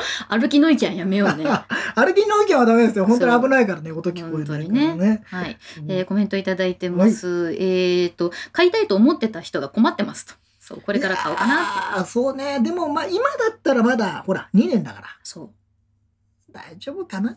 えっと Mac mini は出るよね。デモ機があるぐらいだし。あ、そうなんですよ。ね。デモ機でね、今回うん。Mac mini に A12Z プロセッサうんーを搭載、いわゆる今の iPad Pro に搭載されてるものをとやってるやつを、えーデベロッパー向きに、これでもね、かなり審査が厳しくらしいらしく、うん。MacOS アプリを作ってる人とか、かなり限定された人だけにしかね。配られないみたいな。インテルの最終機を買う。まあそういうああ、その手もある。そういう愛の形もある。うん。で、しかも一番もしかしたら安定してる。安定してるかもしれないからね。それはある。初物は地雷。うーん。そうね。そう言われるよね。能性はゼロではない、怖くて買えないっていう人を僕の周りでもし聞いてます。そうかもしれないね。まあ、あの、何かしらトラブルはあるかもしれないけれども、移行期へのチャレンジということで優しい目で見たい気持ちはありながらも結構高いお値段。お高いですからね。高いですから、ちょっとまあ、そこはねで一応アップルは、えっ、と、インテル Mac のサポートは続けるよっていう話は、今の段階ではしてましたので、うんそんなすぐに切られることもないと思います。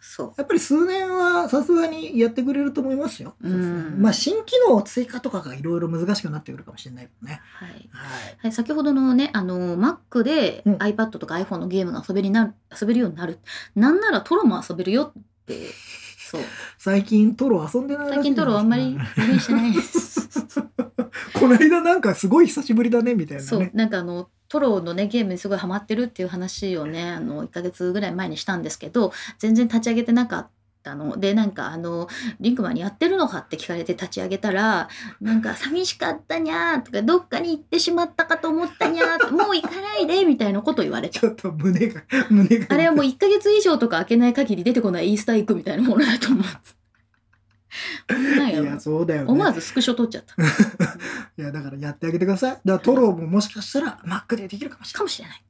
これは見てみましね、自動切り替えすごいですよね。早くやってみたいです。そう、これは本当に AirPods のやつはどうなるんだろうね。それができれば確かに面白いなと思う。それこそ Mac にじゃねあ iPhone でやっててさ、仕事をするからってさ、Mac に行ったらポンって切り替わってくるそうですよね。コメントでもね、AirPods Pro の進化は楽しみですとか、デュアル待ち受けの Bluetooth ヘッドホンすらなんか面倒な切り替わりをしますから、インテリジェントに切り替わるのはいいですねと。そうなんですよ。うんあの、やっぱりね、あの、切り替えってちょっとめんどくさいですよ。今でもめんどくさいですよやっぱ、りなんかその Wi-Fi を使うとかさ、うん。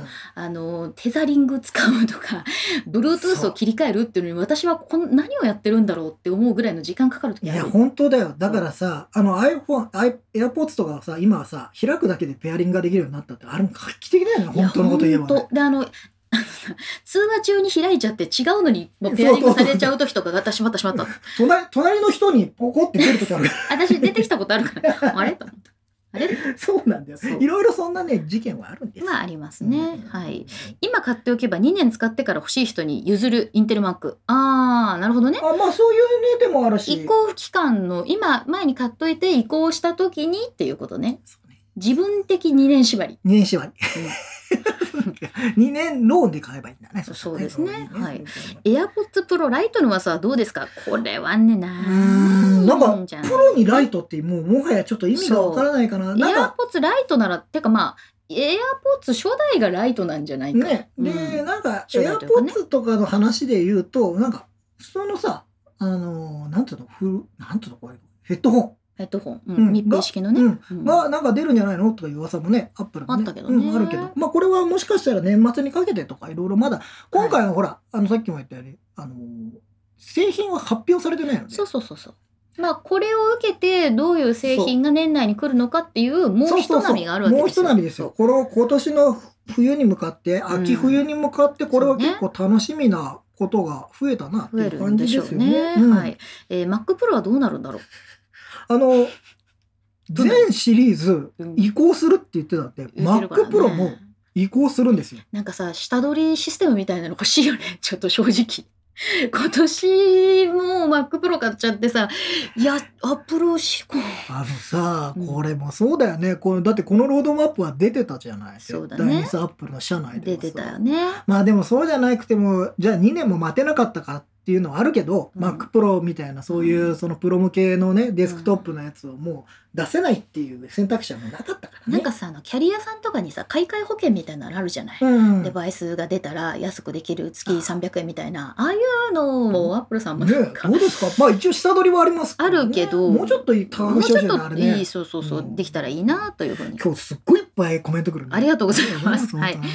えー iPad にこの春変えてからパソコンも Mac 気になってます。Mac はいろいろ初心者なんですがどうしたらいいのでしょう？これはですね、非どうしようか。常に難しいんですけれど どもう、しようえーまず周りでですね、えー教えてくれる人が何を使ってるかっていうのがすごく私は大事だと思っていて、うん。あのー例えばねこう YouTube 見たりとか雑誌を見てすごくフルフルなスペックのものを買っても 何かあった時にあもちろんジーニアスに行けばいいんですけどね。あのアップルストアに行ってそのジーニアスっていうねあの何も何もかもしてる天才がいますので 聞くっていうこともできるんだけど、うん。身近にいる人が教えてくれる機種にするっていうのが私は大事だと思う。うん。はい、まあねだからまあ Mac 使いたかったらまあいろいろ今ねあのサイトとかでも、うん。あのー結構ググるっていうのはないしかもしれない 本当に。こんなこと言ってもあれですけど。一応リンクマンでもねなんか細かいあのー機能のね、ええ。説明とかも書いてます、はい。リンクマン見てください。はい。はい。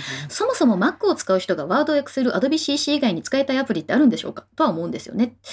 うーんと、まあこれは難しいところで、ええ。えーまあそれこそねプロ向けのアプリを使う人もいらっしゃいまあますし、ファイナルカットもそうだし、まあ CC だがプレミアもそうだけどあとねまあやっぱりあのプログラミングとかの開発環境はそう。結構 Mac ユーザーが多いんです。そう。だからそこだよね、うん。ちゃんと動くのかとかね。そういうのもあまあるねまあいろいろねどうしても移行期になるといろんな不安とかねそういうの出てくるもんなんで、はい。うん。Mac Pro すごい値段なのに寿命宣告された感じ。違う。まあだからの、うん。Mac Pro はだいたい5年は使わないとっていうねあの値段だったらうん。感じはするんですけど5年は大丈夫じゃない？少なくともインテル Mac のサポートが切れるようなことはないと思います。うん。そうだと思います、うん。はい。iPhone の CPU が Mac のそれの先を行く可能性がありますか？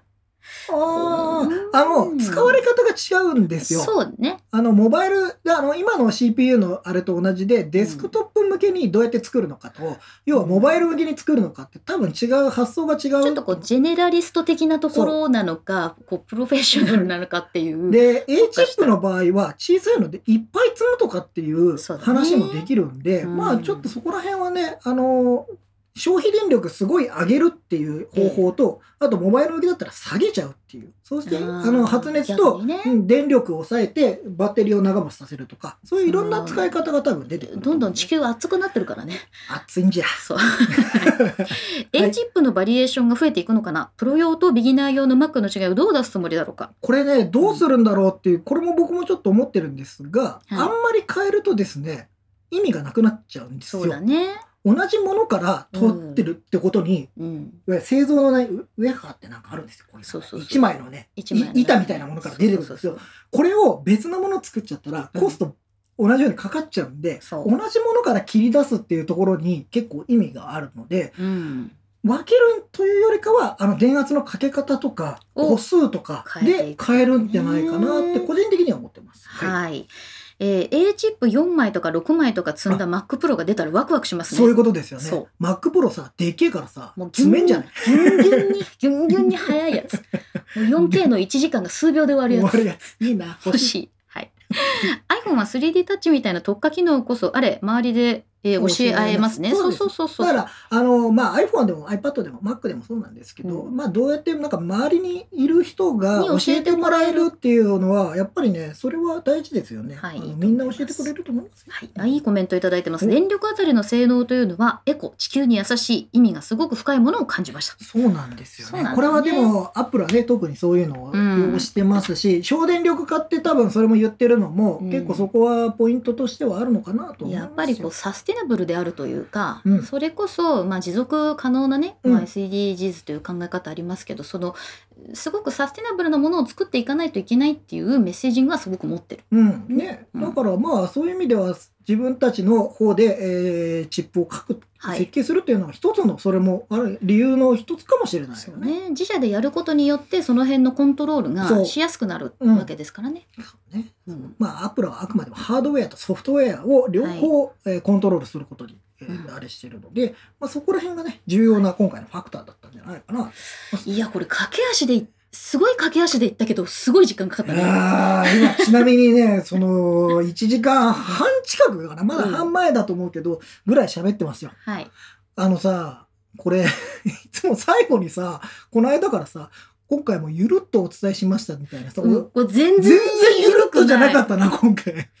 たまにはガジェタッチもこんなにガチでガジェットの話することがあるんですね。ね、うん。どうでした皆さん？